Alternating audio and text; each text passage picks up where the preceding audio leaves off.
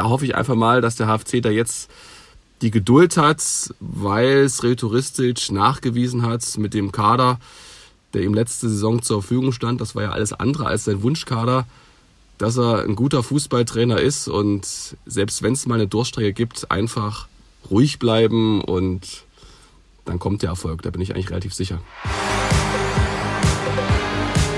Badkurvenversteher, der MDR Sachsen-Anhalt HFC-Podcast. Herzlich willkommen zum Badkurvenversteher, dem MDR-Podcast über den Hallischen FC. Nachdem ich letzte Woche mit Thomas Subotzig sprechen durfte, darf ich heute wieder mit meinem lieben Kollegen Stefan Weidling sprechen. Hallo Stefan, wie geht's dir? Grüße, mir geht's gut. Bin hier noch auf der Insel Rügen und vielleicht haben wir Glück. Neben mir steht ein Auto mit hallischem Kennzeichen. Und äh, falls der Besitzer kommt, werde ich ihn natürlich fragen, ob er HFC-Fan ist. Ist mir gerade so eingefallen. Na, dann schauen wir mal. Vielleicht kann er uns ja noch einen guten Tipp geben oder vielleicht kennt er ja den einen oder anderen. Vielleicht fährt er auch eher zurück. Vielleicht, vielleicht fährt er auch eher zurück, ne? weil er ähm, unbedingt zum Heimspiel will. Wie so neun bis zehn, elftausend andere. Das sieht sehr gut aus gerade. Ne? Da sprechen wir gleich noch drüber. Der Vollständigkeit halber noch. Es ist Mittwochvormittag, kurz nach 10 Uhr und es gibt ja einiges, über das sich zu sprechen lohnt. Da wäre zum einen die Vertragsverlängerung von Sretoristic. Dann wollen wir noch mal genau auf sein Trainerteam schauen, in dem sich im Sommer ja auch noch mal etwas getan hat. Außerdem geht es natürlich um den neuen Kader, das Eröffnungsspiel der dritten Liga am Freitag in Halle gegen Essen und zum Schluss gibt es dann noch eine Überraschung. Sowohl für euch, äh, die ihr uns zuhört, als auch für Stefan. Also dranbleiben lohnt sich. Jetzt beginnen wir aber erstmal mit Sretoristic. Stefan, der HFC, der hat den Vertrag mit Sretoristic verlängert, sogar vorzeitig verlängert. Wie ist denn deine Einschätzung? Dürfte ja eigentlich im Moment kaum eingeben, der das jetzt nicht wirklich gut findet, oder? Das denke ich auch. Also ich war überrascht. Also ich habe damit äh, nicht gerechnet, aber der HFC ist ja immer für Überraschungen gut. Also ich glaube, das ist die Belohnung, für den Klassenerhalt. Er hat da ja wirklich Außergewöhnliches geleistet, haben wir oft betont, als Tabellenletzter übernommen und dann mit einem super Endsport und einem Schnitt von 1,5 Punkten zum Klassenerhalt geführt. Ja, und das ist auch ein Zeichen der HFC-Verantwortlichen, jetzt hoffentlich mal auf Kontinuität und auf Langfristigkeit zu setzen, aber auch und das ist so ein bisschen meine Hoffnung, die Geduld nicht zu verlieren, weil so Vertragsverlängerung beim HFC in der jüngsten Vergangenheit war das so ein bisschen schwierig. Wir erinnern uns, Thorsten Siegner, Vertrag verlängert im November damals, 2020 glaube ich, 19, weiß ich nicht mehr genau. Dann drei Monate später war er weg, Florian Schnornberg, Vertrag verlängert, paar Monate später war er weg, aber ähm, da hoffe ich einfach mal, dass der HFC da jetzt die Geduld hat, weil es Retoristic nachgewiesen hat mit dem Kader, der ihm letzte Saison zur Verfügung stand, das war ja alles andere als sein Wunschkader, dass er ein guter Fußballtrainer ist und selbst wenn es mal eine Durchstrecke gibt, einfach ruhig bleiben und dann kommt der Erfolg. Da bin ich eigentlich relativ sicher. Ja, Thomas Sobotzig, der Sportdirektor, hatte ja auch nochmal bei uns im Interview gestern gesagt, äh, dass man damit jetzt so ein bisschen für klare Verhältnisse gesorgt hat. Also nach innen und auch nach außen. Für mich klang das auch so ein bisschen so, als ob vielleicht auch ja, es rhetoristisch so ein bisschen Begehrlichkeiten geweckt hat, wenn man das so sagt. Also dass vielleicht auch der ein oder andere Verein auch auf ihn aufmerksam geworden ist. Ja, ich glaube, ähm, das ist so. Aber er muss, was heißt er muss, aber wenn er eine erfolgreiche Drittligasaison jetzt spielt, komplett mit dem HFC. Also Stichwort nichts mit dem Abstieg zu tun zu haben, keine großen Sorgen. Dann ist er, glaube ich, auch richtig etabliert in der Liga, weil es gab ja auch schon mal diese Retteraufträge, Florian Schnomberg, André Meyer, das ist denen auch geglückt, aber du musst dann eben auch die zweite Saison nachlegen und zeigen, ähm, dass du dann auch mit einem eigenen zusammengestellten Kader weiter an dieser Leistung anknüpfen kannst. Und äh, das ist ihm, glaube ich, auch bewusst. Also es ist eine große Chance auch fürs Rhetoristisch. Und wenn er das gut macht, klar, Begehrlichkeiten sind dann sicherlich geweckt. Und deshalb ist es gar nicht so schlecht, so einen langfristigen Vertrag zu haben weil dann natürlich auch, aber das ist jetzt alles Zukunftsmusik und dazu wird es hoffentlich nicht kommen, irgendeine Ablöse fällig wird, aber das ist vielleicht auch so ein Mini-Hintergedanke. Ja, aber wie lange er jetzt gebunden ist, das hat der HFC wie, ja, wie üblich nicht mitgeteilt. Weißt du, warum der Verein das immer so macht? Naja, also die offizielle Begründung ist ähm, von Thomas Sobotzig, dass man einfach der Konkurrenz es ein bisschen schwerer machen will. Weiß ich nicht, ob das äh, so ist, weil die brauchen ja auch nur beim Berater anrufen, ähm, beim HFC ist vieles geheim. Der Test gegen Dresden war ja auch geheim, ohne Aufstellung. Also geheimer geht's gar nicht. Ja, ich weiß nicht. Also ich finde es irgendwie ein bisschen. Also ich kann es nicht beurteilen, weil ich bin kein Sportdirektor. Also ich finde es eigentlich Quatsch, weil ähm, Vertragsverlängerung kann man die Laufzeit bekannt geben. Wenn man die Spieler fragt, das habe ich selber erlebt. Am Freitag war ich kurz beim Training, da wurde Janis Vollert gefragt von, äh, von den ähm, Skibitzen, von den äh, HFC-Fans, die da standen und dann geben die meisten auch bereitwillig Auskunft. Also es ist kein Geheimnis, glaube ich, die Vertragslaufzeit rauszubekommen. Bei Sretoristic, Marius, wird es, glaube ich, ein bisschen schwieriger, weil der wird es nicht verraten. Aber das ist vielleicht eine Aufgabe, die ich mir stellen muss, herauszubekommen, wie lange hat er verlängert. 225, 26? Das wird jetzt immer die Frage sein, aber 25 müsste es ja mindestens sein, weil ich vermute, er hatte ja bis, also wenn er vorzeitig verlängert hat, musste er ja auf jeden Fall für die Saison noch einen Vertrag gehabt haben. Naja, mal schauen, wir werden ihn da ein bisschen mitquälen.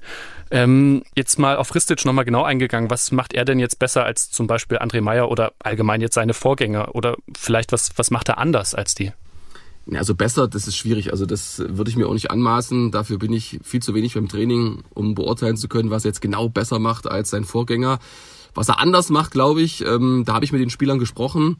Also er legt sehr viel Wert und das sieht man auch immer wieder im Training. Das hört man auch, dass, sage ich mal, Pässe einfach ankommen. Also er hat, glaube ich, so dieses Credo, wenn im Training die Pässe funktionieren zu 100 Prozent, dann ist die Chance, dass es im Spiel funktioniert, ebenfalls so. Also er ist sehr detailverliebt, sehr akribisch, greift immer wieder ein ins Training, äh, gibt Verbesserungen, macht das auch sehr lautstark, versucht da die, die Spieler mitzuziehen und lässt halt null Schlendrian rein. Das ist so ein bisschen mein Eindruck, ist auch beim Warmmachen schon fokussiert, guckt, ähm, wie da die Zuspiele sind, äh, muss eine gesunde Mischung gefunden werden aus Lockerheit, aber schon Ernsthaftigkeit, selbst in diesen Übungen.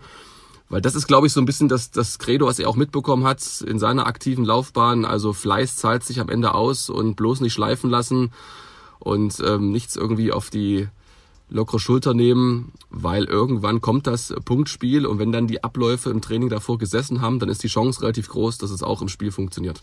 Das ist zumindest ein Punkt, äh, was, was glaube ich bei Sretoristic ähm, schon bemerkenswert ist. Und dann haben wir schon oft angesprochen, seine ja sehr coole, so wie ich es mir jetzt mal bezeichne, also cool zurückhaltende Art. Also man hat immer das Gefühl, da steht einer, den bringt nichts aus der Ruhe. Der ist von seinem Wissen überzeugt, von seinen Fähigkeiten und das strahlt er, glaube ich, auch auf die Mannschaft aus. Ja, absolut. Und ich finde auch, er hat die Mannschaft recht schnell hinter sich gebracht. Und da erinnere ich mich, äh, ich habe jetzt noch mal ein bisschen nachgeschaut, natürlich, weil das Spiel gegen Essen bevorsteht.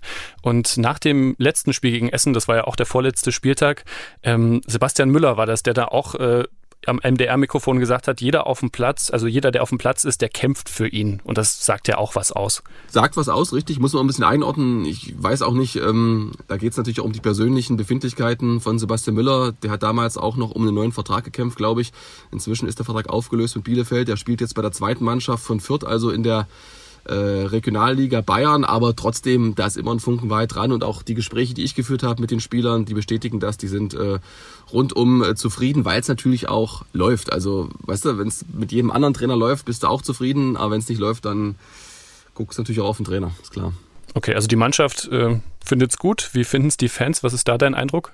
Auch alle positiv. Also das ähm, hast du ja schon so anformuliert. Also ich glaube nicht, dass da einer sagt, okay, um Gottes Willen, ähm, was haben wir da für einen? Überhaupt nicht. Da ist große Zustimmung da. Das ist so mein Eindruck. Ich habe jetzt nicht mit allen gesprochen, aber mit denen beim Training, mit denen man ins Gespräch kommt, da ist auf jeden Fall Zustimmung da. Ähm, du hast es auch schon angeschnitten, aber nochmal so ein bisschen der Blick in die Glaskugel. Siehst du Ristic langfristig beim HFC? Weil er hat ja auch ganz klar schon mal geäußert, auch im Gespräch mit dir hier im Podcast, dass er natürlich auch gerne in die Bundesliga will. Und das kann man ihm ja auch jetzt nicht verwehren. Aber das ist natürlich, äh, Marius, wirklich ein Riesenschritt. Also bis zur Bundesliga, also eine Bundesliga Format zu haben als Trainer. Also pff, da muss er fast mit dem HFC aufsteigen, glaube ich. Wenn ihm das gelingt, dann kann das vielleicht irgendwann mal funktionieren.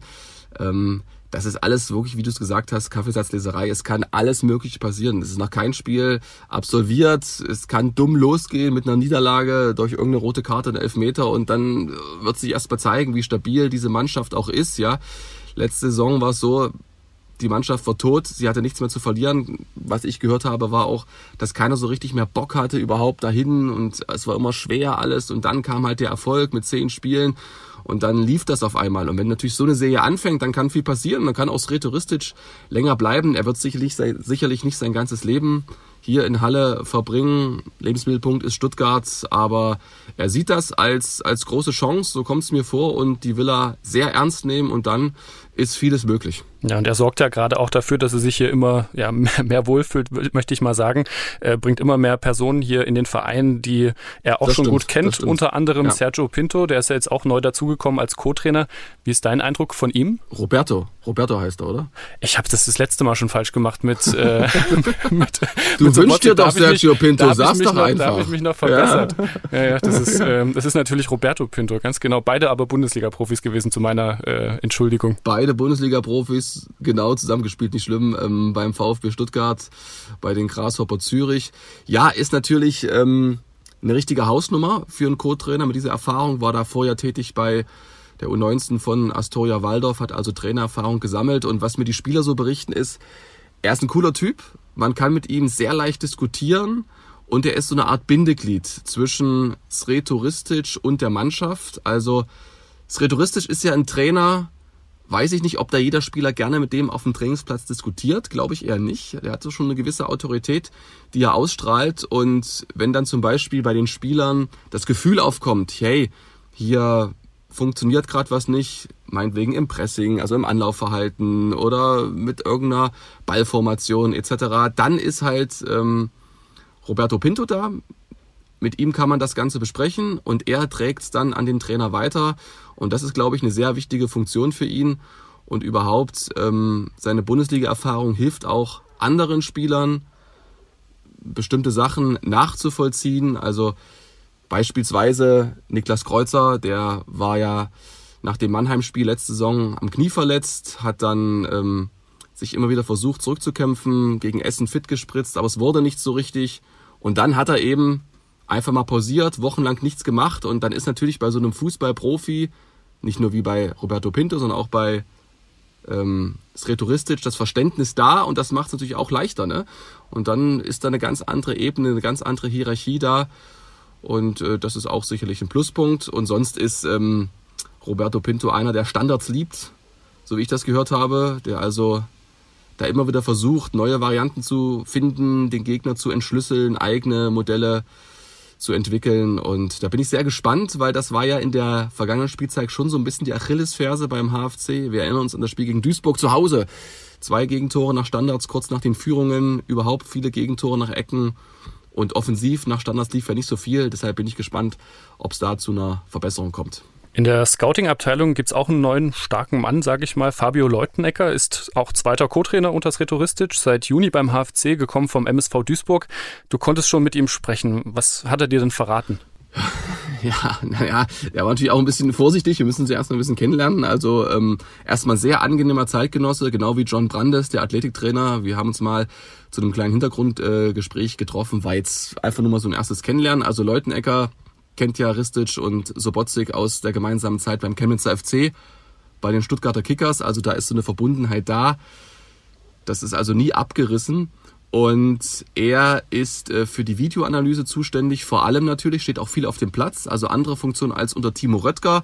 Timo Röttger war ja eigentlich nur unterwegs und nur ab und zu mal am Trainingsplatz. Das könnte also sein, weil Fabio Leutenecker da schon ziemlich stark eingespannt ist mit der Videoanalyse, mit dem Bereitstellen von Videoclips, dass vielleicht nochmal ein anderer Scout gefunden wird, der dann wirklich auf Tour geht und überall schaut, wo noch neue Talente, Spieler zu holen sind. Ja, und sonst ähm, ist er voll integriert. Also man sieht das ja auch immer. Bei manchen Fotos sitzt er mit zusammen mit Roberto Pinto und Sergio Risto und dann diskutieren die drei und das ist dann schon eine Verstärkung des Trainerteams, weil eben nochmal ja, einer da ist, der sich nur oder vor allem um die Videoanalyse kümmert und ähm, das ist dann interessant, glaube ich, für ihn auch. Hattest du jetzt gerade auch einen Versprecher mit äh, Sergio Risto? Siehst du, das habe ich mich schon angesteckt, ja. ist touristisch, ähm, ja. Es, das ist mein schlechter Einfluss auf dich, ne? Ja, ja. ja, Nein, okay. alles gut. Ich, ich bemühe mich, dass ich, äh, dass ich dich jetzt hier nicht mehr in Verlegenheit bringe mit sowas. Gut, dann gehen wir mal rüber äh, in den Kader würde ich gerne mit dir drüber sprechen. Ich habe es ja mit Sobotzig auch schon ein bisschen gemacht, aber würde das gerne mit dir noch mal ein bisschen einordnen, diese ganzen Neuzugänge. Ich würde mal ja. die, die Abgänge weglassen und dich als erstes gerne fragen, auf welchen Neuzugang du denn ja besonders gespannt bist jetzt in der richtigen Phase, wo es dann richtig losgeht. Natürlich hast du schon einige gesehen im Training, ähm, aber wenn die jetzt dann die, die Pflichtspiele anstehen, auf wen bist du da besonders gespannt? Naja, es gibt ja einen im Kader, der relativ unbekannt war, aber Für den gibt es sehr viele Vorschusslorbeeren. Das ist äh, Lofolomo, der von Gladbach 2 kam, der im defensiven Mittelfeld zu Hause ist. Und wir haben es gehört in dem Podcast von Thomas Sobotzik oder mit Thomas Sobotzik, könnt ihr gerne nochmal reinhören. Ähm, war sehr ehrlich, was er da gesagt hat zu den Spielern. Also er ist einer, der ist quasi hungrig auf Zweikämpfe, liebt die und auch... Ähm, andere Spieler haben mir erzählt, die kannten den gar nicht. Die kannten, haben die noch nie gehört, den Namen Enrique Lofolomo. Und dann kommt er zum Training und spielt mit seinen 23 Jahren mit, als ob er gefühlt Stammspieler irgendwo war. Also es kann eine ganz große ähm, Überraschung werden. Aber, und das muss man immer wieder dazu sagen, bislang alles nur Testspiele, bislang alles nur Training. Interessant wird's dann, wenn auf einmal 10, 12.000 im Stadion sind, wenn ein ganz anderer Druck da ist, dann wird's, wird's sich zeigen, ja, wie stabil er da ist. Aber er ist zumindest der, wo ich von allen gehört habe, wow, also das ist eine echte Verstärkung. Finde ich auch sehr spannend, hat für mich so diesen, macht so diesen Eindruck von so einem richtigen Brecher, so einem richtig defensiven, der da alles ja wegputzt. Natürlich einmal da Zazar schon, ne, der das auch ziemlich gut macht, ähm, aber da bin ich auch sehr, sehr gespannt, wie ja. Enrique Lofolomo da performt. Ist ja auch schon 23, jetzt nicht mehr ganz jung, sehr Regionalliga erfahren, mal schauen, wie gut er sich da in der dritten Liga schlägt. Ja, und ich bitte ganz kurz, kurz ja. darf ich kurz noch einen, einen Einschub geben? Also manchmal ist es ja wirklich erstaunlich. Also man sieht das ja, ähm, liebe HFC-Fans, ähm, entspannt bleiben. Aber zum Beispiel Magdeburg holt im Winter Daniel Heber von Rot-Weiß Essen. Den kannte Christian Tietz noch aus der Regionalliga. Und ähm, der ist sofort Stammspieler in Liga 2. Die holen El Fadli von einem Regionalligisten, glaube Aalen. Der wird auf einmal vom HSV umworben. Also auch ähm, einer, der dann sofort in der zweiten Liga funktioniert. Und deshalb bin ich da sehr zuversichtlich, dass es sogar bei Lofolomo eine Klasse tiefer sehr gut funktionieren könnte. Das wollte ich nur als Einschub geben. Also manchmal ist man echt immer erstaunt, wie dann Spieler auf einmal eine Klasse höher spielen, als ob sie nie nirgendwo anders gespielt hätten. Ja, das wären wir, glaube ich, bei, bei vielen anderen ist das ja auch die Hoffnung beim HFC-Kader, wenn man sich den so anschaut, bei den Neuzugängen, da sind viele, die aus der Regionalliga kommen, vielleicht schon mal ein bisschen äh, Drittliga-Erfahrung haben, aber natürlich auch ein paar andere, die schon deutlich erfahrener sind. Ich denke da sofort an Dominik Baumann, das ist so für mich der der Stürmer, der vielleicht so ja zehn Tore plus so ein bisschen garantiert, so ein bisschen der Stefan Kiesling der dritten Liga. Wie siehst du das? Naja, die Statistik spricht ja für ihn. Er war zweimal zweistellig, was die Torausbeute anbelangt beim FSV Zwickau und er ist, glaube ich, ein Stürmertyp, den wir lange nicht hatten beim HFC. Also niedriger Schwerpunkt, bullig, extrem unangenehm, glaube ich, gegen ihn zu spielen, weil er einen starken Antritt hat. Super Torabschluss. Die HFC-Fans werden sich erinnern, sein Treffer aus 20, 25 Metern Anfang des Jahres. Wumms, das war das Ende von André Meyer. Und er ist auch einer, der immer sagt, er braucht auch den Spaß, er braucht den Spruch. Also er geht nicht einfach nur auf Arbeit, sondern er hat auch einfach Bock im Prinzip ähm, Spaß zu haben in der Kabine und das kann der Mannschaft sehr gut tun. Ist verwurzelt hier, hat ja auch Thomas Sobotzik gesagt, stolzer Ostdeutscher. Also in der Nähe von Oschatz, glaube ich, wohnt die Familie und ähm, bin sehr gespannt, bin sehr gespannt, äh, ob er auch beim HFC dann genauso knipst. Ja, ich habe auch nochmal nachgeschaut, aus Wermsdorf kommt er wohl, das ist in Nordsachsen, eine Stunde von Halle weg. Also ich glaube, von Zwickau war es auch nicht viel weiter, aber bestimmt trotzdem ganz schön. Ebenfalls für den Sturm geholt, Meris Skenderovic. Sobotzik hatte gemeint, eher ja so ein bisschen hängende Spitze oder vielleicht auch auf den Außenbahnen. Ähm, wie siehst du ihn? Ich habe auch geschaut, er hat sogar auch schon ein Europa League-Spiel gemacht für Hoffenheim. Ja, das stimmt. Das stimmt. Und zuletzt aber bei den Löwen vier Tore letzte Saison. Ganz schwer einzuschätzen kann mich erinnern, war mal ausgeliehen an Jena, ist mit Jena abgestiegen. Da hatte ich auch ein paar Spiele damals von Jena kommentiert. War jetzt nicht so, dass, ich, dass er mir extrem in Erinnerung geblieben ist, aber das wird sich zeigen. Also das ist auch alles jetzt ein bisschen schwierig. Ne? Also ich, ich muss dazu sagen, ich war ja wie gesagt lange im Urlaub und ähm, konnte jetzt kein Testspiel verfolgen. Deshalb ist es ja ein bisschen schwierig ähm, für mich da jetzt, wo ich eine konkrete Analyse zu geben. Das ähm, hoffe ich kann ich nachholen, wenn ich dann so ein paar Eindrücke im Spiel gewonnen habe. Aber ich sag einfach mal so, Sobotzig und Ristic, die haben sich ihre Gedanken gemacht und ähm, das wird schon funktionieren. Ja, absolut. Und ich habe auch gesehen, also dieses eine Europa League-Spiel, was er da mal gemacht hat, ist jetzt auch nicht der Rede wert, aber war er unter Julian Nagelsmann im Kader. Also der hat dann auch schon ein bisschen Erfahrung, ist ja auch schon 25 und hat schon ein bisschen was gesehen. Von daher mal gucken, wie gut er sich da etabliert. Tom Baumgart wäre der nächste, auf den ich gerne mit dir kurz gucken möchte. Von Erzgebirge Aue gekommen. Ja. Äh, 71 Drittligaspiele, 12 Tore, 4 Vorlagen. Also schon sehr gut Drittliga erfahren und auch nicht der jüngste. Also auch 25, auch einer, auf den man wahrscheinlich direkt bauen könnte. Genau, allerdings muss auch nachweisen, dass er wieder diese Form erreichen kann. Er hat ja auch ähm, mehr als 60 Zweitligaspiele gemacht äh, für Erzgebirge Aue. Du hast angesprochen, dritte Liga gespielt, letzte Saison 15 Spiele für Aue, hat keine große Rolle gespielt, war ja am Anfang der Saison verletzt, hat dann zwei Tore unter Interimstrainer von Aue, weiß ich gerade gar nicht mehr, wie er heißt, äh, aus dem Nachwuchsbereich äh, geschossen. Dann schien es so, als ob er wieder so ein Schwung kommt, aber unter Dotchev hat er keine große Rolle gespielt. Also ja, der Name stimmt, aber ähm, wir müssen abwarten. Ne? Also Name manchmal alleine reicht auch nicht und die Erfahrung, äh, es muss dann auf dem Platz auch mit dem HFC funktionieren. Ja, absolut. Henry John Costwaite, der einzige Leihspieler im Kader des HFC, wenn ich richtig geschaut habe, ist noch nicht äh, in der Bundesliga zum Einsatz gekommen für Darmstadt. Die haben ja auch eben noch zweite Liga gespielt, da hat er einen Kurzeinsatz gehabt. Sonst eher Regionalligaspieler. Was, was erwartest du da? Den finde ich noch am schwierigsten einzuschätzen, weil ich von dem noch gar nichts gesehen habe. Ja, ähm, habe ich ähm, exklusive Informationen vom Athletiktrainer, ist der schnellste Spieler im HFC-Kader.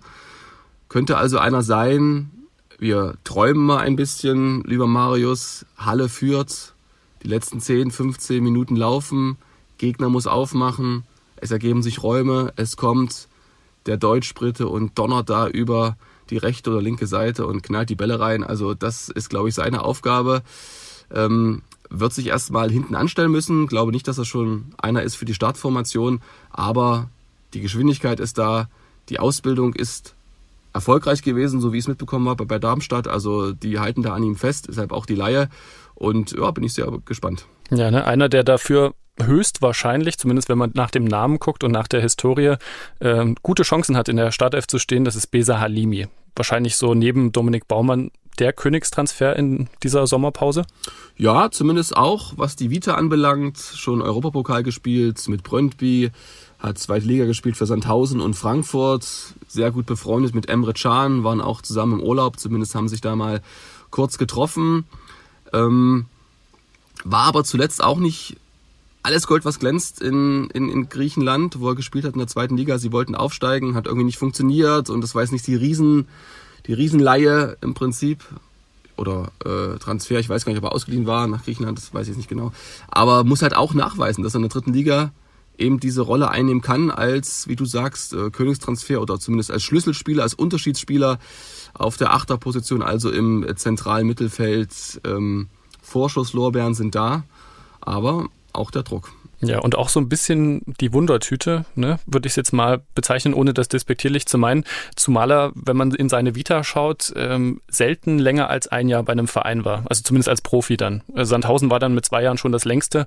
Ähm, da ist natürlich sicherlich bei, bei Sobotzik äh, und Ristic die Hoffnung da, dass er hier dann einschlägt so richtig und dann hier auch dauerhaft bleibt wahrscheinlich. Ja, das war aber auch die Hoffnung bei Nick Omladic zumindest. Hat sich dann nach einem halben Jahr relativ schnell abgekühlt, diese Hoffnung. Also das ist alles wirklich so Kaffeesatzelserei extrem schwer vom ersten Spieltag. Ich würde sagen, wir warten mal so zehn Spieltage ab und dann kann man so ein bisschen ein kleines Fazit ziehen. Das, das soll es natürlich jetzt auch noch gar nicht sein, aber wir wollen natürlich trotzdem noch mal ein bisschen die... Nee, nee, ich weiß, ich weiß, aber es, genau, richtig, ist alles gut. Ja, ich kann auch erzählen, er war ja mal Nationalspieler für den Kosovo, hat die wildesten Sachen erlebt. Ähm, der Kosovo ja damals als Fußballnation im Aufbau, die haben teilweise Kühe vom Fußballplatz treiben müssen, um da trainieren zu können.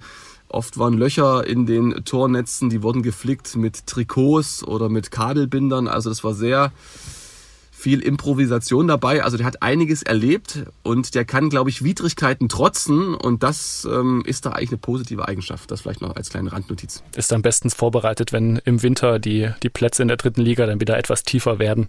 Da werden wir schauen, wie das dann funktioniert. Ähm, auch sehr spannend finde ich, ähnlich wie Besa Halimi, Marco Wolf, jetzt auch mhm. noch der letzte Neuzugang, wenn ich da richtig geschaut habe, der noch dazugekommen ist. Ja. Und so Botzig, so wie er über ihn gesprochen hatte, habe ich da auch große Erwartungen, muss ich ehrlich sagen. Weiß nicht, wie geht's dir? Ja, ähnlich. Also hat er gesagt, äh, Außenbahnspieler, der sofort den Abschluss sucht. Also das gibt's wohl nicht alle Tage. Ähm, HFC-Fans sagen, den erkennt man sofort an seinen äh, blonden Haaren von der Statur, nicht böse gemeint, aber eher schmächtig, die Kategorie. Aber das muss nichts heißen, ähm, bin ich auch gespannt. Zweite Mannschaft, Stuttgart 2, Sobotzig war happy, dass sie ihn bekommen haben. Ähm, ja, aber das wird auch, deshalb ist es nochmal wichtig, dass die Mannschaft gut reinstartet. Das hat ja auch Sobotzig betont, dass man irgendwie nicht immer das Gefühl hat, einem steht das Wasser bis zum Hals oder das, das Messer ist schon am Hals, weil man am Abgrund steht. Weil wenn das gut läuft, dann haben solche Spieler auch eher eine Chance, glaube ich, ähm, ihr Potenzial zu zeigen, als wenn man das Gefühl hat, man muss hinten jetzt erstmal irgendwie alles retten. Oder nicht hinten retten, aber man muss irgendwie gucken, dass man die Spiele irgendwie ähm, äh, gewinnt und punktet. Und ähm, deshalb eben alles auf den Saisonstart setzen. Dann haben wir noch einen für die Position oder zumindest fürs offensive Mittelfeld. Das ist Matthew Meyer gekommen von der U19 aus Wolfsburg, ausgebildet in Cottbus und Wolfsburg, hat bisher aber auch nur U19 gespielt, also auch eher ein Perspektivspieler wahrscheinlich. Ja, genau, das denke ich auch, ja. Genau, dann haben wir da noch, noch zwei andere davon, die können wir auch noch kurz mit äh, durchgehen. Tim Justin Dietrich, der kommt zumindest aus Sachsen-Anhalt, habe ich nochmal nachgeschaut, in Seehausen geboren, Richtig. in der Jugend des der FCM genau. gespielt, aber ja, die meiste Zeit in, bei Werder Bremen ausgebildet, hatte noch kein Bundesligaspiel machen können, aber auch schon reichlich Erfahrung in der Regionalliga gesammelt.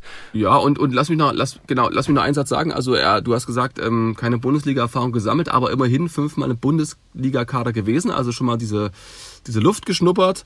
Ähm, was ich jetzt gelesen habe, immer den Aufstellungen oder so, ähm, ich glaube, ähm, die Innenverteidigung mit Niedfeld Landgraf, die scheint äh, gesetzt zu sein. Da wird es wohl nicht reichen, aber die Saison ist ja lang und dann kann er sich ja zeigen.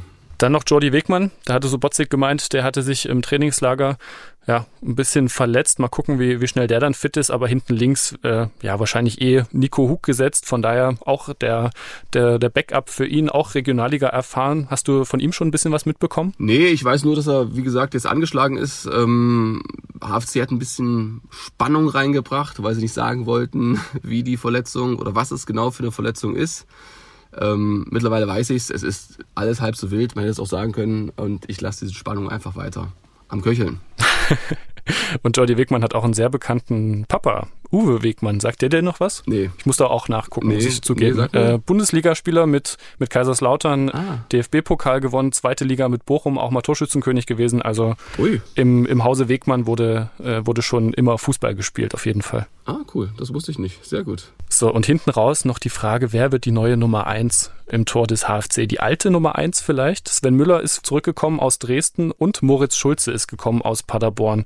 Was denkst du? Sven Müller wieder die Nummer 1 beim HFC? Ich glaube, es wurde gesagt, es soll jetzt bekannt gegeben werden, eigentlich bald. Ja, genau, würde ich, würde ich, würde ich stark vermuten. Habe auch mit Marian Unger gesprochen. Der ist da ja sehr loyal und ähm, sagt, dass es ein Kampf ist auf Augenhöhe. Er wird sich da mit dem Trainer besprechen. Sredoristic wird am Ende die Entscheidung fallen, fällen, weil er ja auch den Kopf hinhalten muss, wenn es schief geht. Aber natürlich würde sich auf Marian Ungers Expertise berufen. Also ich gehe stark davon aus, dass es äh, Sven Müller wird. Er hat seinen Vertrag aufgelöst bei Dynamo Dresden. Er zeigt es, glaube ich, in jedem Training, in jedem Spiel, dass er es unbedingt will. Das heißt nicht, dass ähm, ähm, der Kollege Schulze schlechter ist oder so, aber ich vermute einfach, ähm, dass es Sven Müller wird, was ganz interessant ist. Ähm, Moritz Schulze ist ja auch ausgeliehen. Ich glaube ausgeliehen? tatsächlich nicht. Mal gucken, ist der ausgeliehen oder ist der, also er kommt jedenfalls von Paderborn. Neuzugang, Neuzugang. Nee, hast recht, hast recht. Ja, genau. Genau. Ähm, der also vom Zweitligisten Paderborn und der HFC ist sehr interessant. Bei vielen Erst- und Zweitligisten, also Marion Unger hatte eine große Auswahl. Also viele haben angeklopft, wollten ihre jungen Torhüter verleihen an den HFC, weil Marion Unger und auch der Verein natürlich nachgewiesen hat, dass es funktioniert. Wir erinnern uns, Schreiber spielte letzte Saison in Kiel, er spielte in Saarbrücken. Ähm, Felix Gebhardt geht den nächsten Schritt, geht zu einem Zweitliga-Absteiger nach Regensburg, Dreijahresvertrag. So ist es halt. Das ist dann eben nochmal eine Stufe weiter als beim HFC. Aber das fand ich sehr interessant, dass man da als Verein sich schon so gut aufgestellt hat und so viel Aufmerksamkeit von höherklassigen Vereinen in Bezug auf die Torwartausbildung auf sich zieht. So, Stefan, du hattest äh, vorhin schon angesprochen, äh, Henry John Crosswell ist der schnellste im HFC-Kader. Ich würde mit dir, nachdem also ganz knapp gefolgt von Ander Bolicki. Ah, okay. Ich wollte mit oder möchte mit dir, da wir jetzt den Kader durchgegangen sind, mal kurz dein Wissen testen obwohl es ein bisschen gemein ist, weil Wissen ist, äh, ja. ist hier hochgegriffen. Okay, cool. äh, fünf schnelle Fragen zum, äh, zum HFC-Kader, zum neuen. Mal gucken, wie gut du schon vorbereitet bist, aber keine Sorge, also wer das weiß, der ist wirklich der, der absolute HFC-Experte. Also das ist die, die erste Überraschung heute, pass auf. Und zwar, es geht ganz einfach los. Wer ist der Jüngste im HFC-Kader? Hast du das auf dem Schirm? Äh, Harlang? Richtig, sehr gut, sehr gut, sehr gut. Erster Punkt. Weißt du, wer der Kleinste im HFC-Kader ist? Nico Hug? Nee, es gibt noch einen, das ist ein neuer. Ist, Crossweight. Nee, also laut, äh, laut äh, der, den Seiten, wo ich nachgeschaut habe, ist es Besa Halimi. Allerdings muss Ah, ich ja. dazu sagen, ähm, also 1,69 wurde dort geschrieben. Mhm. Ähm, ich muss allerdings dazu sagen, es stand nicht bei allen dabei. Von daher, vielleicht gibt es noch einen, der kleiner oder größer ist. Ich messe nach, ich messe nach. Hm. Pass auf, aber natürlich, wenn wir den kleinsten bekannt geben wollen, dann wollen wir auch wissen, wer der größte ist. Uliki? Ist auch ein neuer. Nee, ich, äh, auch ein neuer. Ähm, ähm, Skenderovic ist 1,85, habe ich Er hat Handschuhe an, die meiste Zeit. ähm, Dann ist es Schulze im Tor. Ganz genau, so ist es. Danke für den Tipp. Gerne. Äh, höchster Marktwert im Kader, weißt du es? Ist einer, der fast weg war. Zazar. Ganz genau, 350.000, da gefolgt dann 300.000 Kreuzer, Halimi, Baumann, Niedfeld, da sind alle eigentlich relativ nah beieinander. Und dann fand ich es auch noch ganz interessant, das ist aber was, was man eigentlich wirklich nicht wissen kann, wenn man nicht gerade alle, ja, die, die Geburtstage von allen im Kopf hat, der Durchschnitts, äh, das Durchschnittsalter. Was denkst du denn? Ähm, 25,3? 24,3, das war sehr nah dran, sehr gut. Okay. Hm. Ja, Ja, das war ja auch bei der Kaderzusammenstellung eine gute Mischung dabei. Also von außen her Erfahrung haben wir angesprochen mit Halimi, mit Baumann, dann aber auch die Kategorie, wie es letzte Saison eigentlich war, jung und wild. Also ähm, Crossweights, Wegmann, Dietrich. Also mehr geht wahrscheinlich auch nicht bei, bei dem Etat. Das ist ja auch immer eine Wahrheit, die dazugehört. Ja, total von außen betrachtet äh, würde ich dem auch äh, zustimmen. Ähm, siehst du denn in der Mannschaft, also in irgendeinem Mannschaftsteil noch Handlungsbedarf? Also jetzt auf irgendeiner Position, wo du sagst, da ist der HFC noch nicht ja, breit genug besetzt? Nee, das glaube ich nicht. Also jede Position ist, glaube ich, ähm, doppelt zu besetzen. Das werden die ersten Spiele zeigen. Deshalb war es ja auch in der letzten Saison so, dass kurz vor Transferschluss Zazar und Stetschi kamen, weil da eben noch Handlungsbedarf war und äh, können wir abkürzen, aktuell sehe ich keinen, weil ich davon überzeugt bin, dass diese Mannschaft ähm, alles, ja, alles im Griff hat, um die Klasse zu halten. Dann hat Sobostik gesagt, dass der Kader in dieser Saison stärker ist als der letzte. Siehst du das auch so? kann ich eigentlich meine Antwort äh, von vorn wiederholen. Man hat das Gefühl, man hat das Gefühl, dass es stärker ist, weil in dieser Saison lief alles wie am Schnürchen fast. Es waren sehr geräuschlose Transfers. Frühzeitig war der Kader zusammen ein großer Vorteil, denn man konnte früh im Vergleich zur letzten Saison war das ja nicht so mit 11 gegen 11 spielen. Man musste nicht auffüllen mit äh, Nachwuchsspielern, was jetzt für die Teamchemie jetzt auch nicht so ideal ist, weil man genau weiß, die sind ja nur zum Auffüllen da, diese Jungspunde. Das war alles dieses Jahr nicht so. Und vielleicht ist es eher so, dass aufgrund der Eingespieltheit, weil man eben von Anfang an so einen Kader zusammen hatte, der Kader deshalb stärker wird, weil er eben länger zusammenspielt als der Kader in der letzten Saison. Der musste sich erst finden. Der wurde zusammengebastelt dann noch mit Sazar und Stetschik, wie angesprochen, hinten raus. Ich glaube, das könnte eine Stärke sein in dieser Saison. Diese frühe Geschlossenheit, das Trainingslager, wo ich nicht dabei war, muss aber sehr gut gewesen sein. Mit den Spielern, denen ich gesprochen habe, in Opalencia oder wie das hieß, äh, tolle Bedingungen, toller Mannschaftsabend, also waren alle sehr zufrieden und da ist, glaube ich, was gewachsen. Und das könnte ein großes Pfund werden in dieser Saison. Okay, also Ristic kann auf jeden Fall aus dem Vollen schöpfen für das Spiel gegen Essen am Freitag. Der HFC eröffnet die Drittligasaison mit einem Heimspiel, also wirklich eine schöne, ja, ein schöner Tag wird's hoffentlich. Ähm, wie groß ist denn bei dir die Vorfreude auf das Eröffnungsspiel des HFC gegen Essen? So groß wie bei den Fans? Ja, ich kann mich jetzt nicht hineinversetzen, aber doch, ich freue mich. Ich freue mich, ich werde da sein, ähm, werde die Berichterstattung machen fürs Radio und äh, fürs Fernsehen. Freue mich da sehr drauf. Ich glaube, 9000 Karten sind weg. Also da ist schon eine kleine, also da haben wir eine kleine Euphorie, eine große Vorfreude, eine kleine Euphorie, so würde ich es mal ähm, formulieren, denn es ist auch eine Erwartungshaltung da. Die letzte Saison und das Rhetoristisch, diese 16 Spiele, 1,5 Punkte im Schnitt, die haben Erwartungen geweckt. Also wenn man das hochrechnet, sind das 57 Punkte pro Saison. Ich glaube, das ist so das Wunschziel, wenn ich so einfach mal tippen könnte, ist meist doch einfach mal in die Glaskugel schauen bei vielen HFC-Verantwortlichen. Es ist ja immer der Begriff von einer sorgenfreien Saison die Rede. Das sagen alle Mannschaften, die nicht auf oder absteigen wollen, sorgenfrei. Das ist das neue äh, Lieblingswort. Aber das ist auch bei den Fans hängen geblieben. Der Fußball war erfolgreich, er war mitunter auch attraktiv, waren gute Spiele mit dabei unter das Rhetoristisch, die auch Spaß gemacht haben. Und ähm, diese Erwartungshaltung, die gilt es jetzt auch für den HFC zu erfüllen. Kleine Einschränkung, erstes Heimspiel letzte Saison gegen Dynamo Dresden auch um die 12.000 Zuschauer da. Also da war eine ähnliche Vorfreude da, war natürlich auch nochmal ein Ostduell, aber gegen Rot-Weiß Essen wird's ja auch fünfstellig. Also ähnliche Vorfreude, dies Jahr vielleicht noch ein bisschen mehr aus den genannten Gründen. Gute Vorbereitung, nur ein, eine Pleite gegen äh, die Glasgow Rangers, sonst keine Niederlage, geräuschlose, schnelle Transfers, also und der dritte Punkt, es kann ja eigentlich noch besser werden. Also ganz ehrlich, ähm, 41 Punkte, holst du einen weniger, steigst du ab. Also es muss ja auch besser werden. Ja, und beim letzten Heimspiel gegen Essen, das vorletzte Spiel der letzten Saison, da waren es fast 13.000.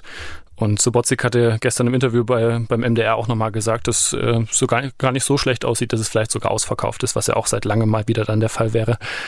Die Bilanz aus der letzten Saison, die spricht für den HFC, wenn man jetzt rein auf die Ergebnisse guckt. Natürlich sind es komplett unterschiedliche Mannschaften. Hinspiel 0-0 in Essen, das Rückspiel hatten wir jetzt mhm. auch schon mehrfach gesagt, 2 0 zu Hause gewonnen am vorletzten Spieltag, damit genau. den Klassenerhalt perfekt gemacht, auch wenn es dann erst am nächsten Tag passiert ist durch die ähm, Niederlage von Oldenburg, wenn ich mich nicht täusche. Wie schätzt du denn Essen jetzt ein im, äh, in der neuen Saison, den Kader? Schwer. Also ich habe mal reinguckt, die haben ihren Topspieler verloren mit Tarnat, der ist zu 1860 gegangen der Sohn von Michael Tarnert, Ex-Bayern-Profi. Sie haben einen Stürmer geholt, der in der Regionalliga in Bayern mehr als 20 Mal getroffen hat.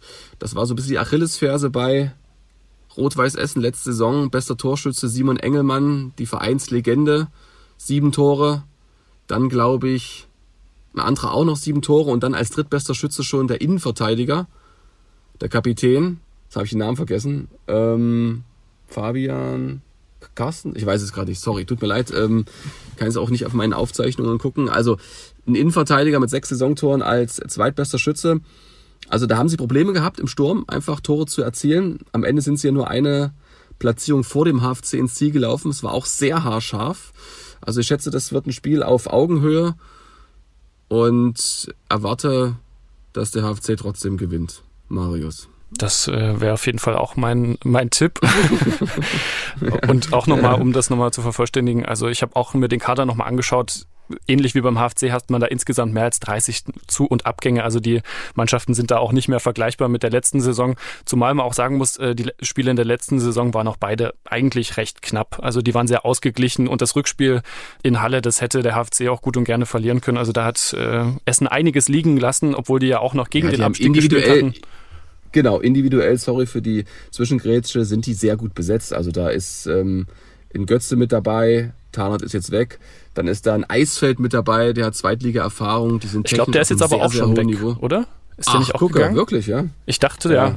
Aber sie haben den letzten Test, glaube ich, verloren gegen Ferl. Also Halle hat gewonnen, den geheimsten aller Geheimtests gegen Dynamo Dresden mit 1 zu 0 durch einen Treffer von, es ist geheim, nein, es ist nicht gewesen. Es war ähm, der Kollege Geiretz und deshalb bin ja immer optimistisch, positiv vor jeder Saison. Ich gehe davon aus, jetzt lehne ich mich aus dem Fenster, es wird ein 3 zu 1 für den HFC. Okay. Zwei, zwei weitere Namen sind mir noch aufgefallen im Kader. Einmal gibt's da den Torhüter Jakob Golz. Ja. Hast du deine Ahnung, von, von wem der abstammen könnte? Auch bekannten Papa. Ganz genau, von, von Richard Golz. Äh, ja, die haben Freiburg-Legende. Genau. Und dann gibt's noch einen mit HFC-Vergangenheit, aber in der Jugend nur. Der Erik Wofak, also würde ich ihn jetzt nennen. Ich weiß nicht, ob der Name hundertprozentig richtig Wufak, ist. Wufak, Wufak genau. Äh, Entschuldige. Der kommt von Lok, genau, Lok Leipzig, Außenbahnspieler, also Verteidiger, glaube Rechtsverteidiger.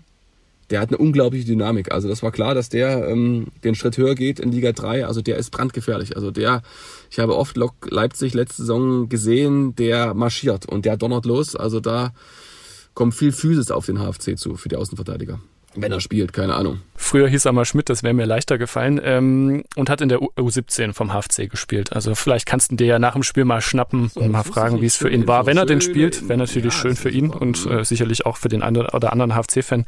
Ähm, ja, was äh, denkst du, wie das Spiel ausgeht, hast du schon gesagt, ne? 3 zu 1, da sind wir uns relativ einig. Perfekt. Na gut, dann schauen wir mal, ob das wirklich so klappt. Wir werden dann, dann auch demnächst wieder drüber sprechen. Genau. Ich würde jetzt gerne zum Abschluss, eigentlich wären wir damit durch, aber Stefan, die zweite Überraschung äh, noch fallen lassen und zwar. Alle sind deshalb dran geblieben, Marius, wegen deinem Spannungsbogen. Jetzt kommt die Überraschung, von der ich auch nichts weiß. Also du hast mich mit diesen Fragen überrascht und es kommt die nächste Überraschung. Jetzt bin ich, wo ich richtig. Ja, ne? Das ist gerade noch so alles neu, äh, auch im HFC-Podcast, nicht nur beim HFC. Ähm, ich würde gerne ab und zu, also gerne so einmal im Monat, ein bisschen zurückgucken auf das, was passiert ist in der HFC-Historie.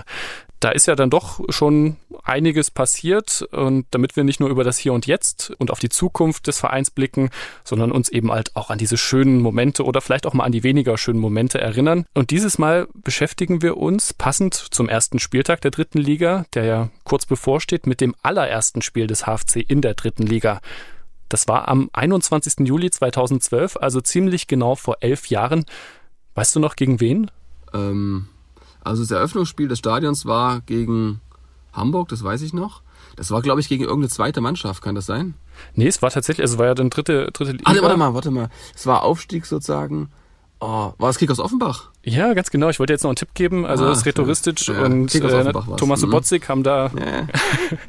Äh, haben, waren dort ja auch tätig, natürlich dann ein Stück später, aber ja, auch deshalb finde ich es gerade ganz passend. Ja, Beide Mannschaften hatten übrigens vor diesem 21. Juli 2012 noch nie gegeneinander gespielt, also zumindest kein Pflichtspiel. Also doppelte mhm. Premiere für den HFC, mhm. erstes Drittligaspiel und erstes Spiel gegen Offenbach. Und lass uns mal kurz ins Spiel reingehen. Ich habe extra nochmal nachgeschaut. Es war ein sonniger Nachmittag, etwas mehr als 10.000 Fans im HFC-Stadion. Also ne, die Eröffnungsspiele sind immer gut besucht, mhm. zumal es natürlich auch das erste in der dritten Liga war. Damals hieß das Stadion noch etwas anders, ne? Erdgas Sportpark. Es ging auch ja, gleich gut los. Beide Mannschaften spielten offensiv nach vorne, aber erstmal ohne zählbaren Erfolg. Das erste Mal richtig spannend wurde es in der 35. Minute, aber nicht äh, vor dem Tor, sondern eher in der Mitte des Spielfelds. Sören Eismann, wir erinnern uns, wird von einem gewissen André Hahn, ah. später bei Augsburg und Gladbach, ja, von dem wird er eben sehr böse umgegrätscht. Eismann, mhm. äh, Innenbandriss, muss raus und André Hahn muss aber auch raus. Sie droht. Heißt, der HFC spielt die restlichen knapp 60 Minuten in Überzahl. Und dass man einen Mann mehr auf dem Feld hatte, das macht sich dann in der 62. Spielminute bezahlt. Marco Hartmann aus der eigenen Hälfte, treibt den Ball nach vorn, fällt da fast über den eigenen Fuß, aber der steht wieder auf. Waagefels, Ball geblockt, aber sie behalten den Ball. Nochmal Benisch im zweiten Versuch. Der geht daneben, aber was macht denn der Klein Heißmanns? Tor für Halle. Und es ist Marco Hartmann, der den Angriff eingeleitet hatte. 1 zu 0 für den HFC nach 62 Minuten. Es war also Marco Hartmann, der schießt das erste Tor in der Geschichte des HFC in der dritten Liga. Es ist auch gleichzeitig das goldene Tor des Spiels gegen Offenbach. Die Kickers schießen zwar in der Nachspielzeit noch das 1 zu 1, das Tor wird aber wegen Abseits aberkannt. Ja, und obwohl es kein Offenbacher im Abseits gestanden hat, also mit ordentlich Dusel sichert sich der HFC seinen ersten Sieg im ersten Drittligaspiel. Für Schiedsrichter Christian Dietz gab es danach übrigens eine 4 als Kickernote. Naja, nach dem Spiel war natürlich der Torschütze Marco Hartmann beim MDR im Interview und das hat er damals gesagt. Es war einfach eine Erleichterung für uns alle, dadurch, dass wir mit einem Mann mehr gespielt haben, einen Großteil des Spiels, war von uns zu erwarten, dass wir das Spiel zu gewinnen. Und ich sag mal, wir hatten nicht viele Chancen, aber wenn du dann so ein Ding reinmachst, eine große Erleichterung. Wir können uns darauf verlassen, dass wir zu Null spielen. Und wir können auch mal reinhören, was der damalige Trainer Sven Köhler im Anschluss am MDR-Mikrofon gesagt hat. Ja, ich denke, wir freuen uns heute erstmal, dass uns dieses Spiel und diese Leistung geglückt ist, dass damit die drei Punkte verbunden waren, ist umso schöner. Es ist ein erster Schritt. Aber ich denke, wir sollten fünf, sechs Spiele abwarten, um richtig einordnen zu können. Denn heute war es dann über, über 60 Minuten ein Spiel, wo wir einer mehr waren. Das darf man nicht vergessen. Das haben wir Gott sei Dank ausgenutzt, äh, äh in den Sieg umgemünzt. Und da sind wir alle sehr froh, haben die ersten drei Punkte gesammelt, um die Klasse zu halten. So, Stefan, nach den Schilderungen kannst du dich an das Spiel jetzt wieder erinnern? Na, so ein bisschen, so ein paar Erinnerungen kommen noch hoch, aber das Tor habe ich tatsächlich nicht vor Augen. Aber ich habe Lust gehabt, mir das nochmal anzuschauen. Jetzt ganz ehrlich, also das ist toll. Schöne Idee, da so zurückzublicken, weil das echt emotionale Momente sind. Werde ich, wenn ich zurück bin, mal im Archiv schauen und dann können wir beim nächsten Mal das 1 zu 0 von Marco Hartmann nochmal ganz genau nachschildern. Für alle, die es dann nicht gesehen haben. Was empfindest du, wenn du jetzt dann auch so Namen wie Sven Köhler nochmal hörst? Gute alte Zeiten? Naja, gute alte Zeit, das ist immer so, nee, so würde ich es nicht sagen. Ähm, es war eine aufregende, eine spannende Zeit. Ähm, ich schätze ja Sven Köhler sehr, toller Trainer. Ab und zu immer noch mal telefoniert mit ihm. Ist ja noch in Auerbach, als die letztes Jahr gegen Dynamo gespielt haben, Testspiel war ich da.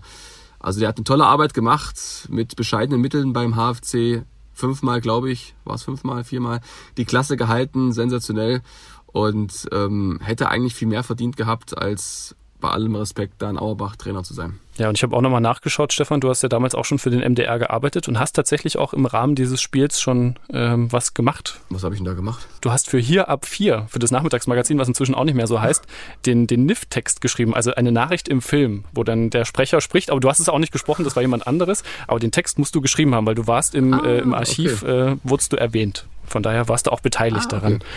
Cool. Ja, sehr gut. Hm, dann Finde ich ja ganz leicht unter meinem Namen. Muss ich nur das Datum eingehen, eingeben und Weitling. Sehr gut. Mhm. Genau, am Ende der Saison der HFC auf Platz 10 gewesen, äh, beendet. Aufgestiegen ist Karlsruhe oder sind Karlsruhe und Bielefeld. Abgestiegen damals Darmstadt, ne? jetzt in der Bundesliga, Babelsberg und Aachen auch.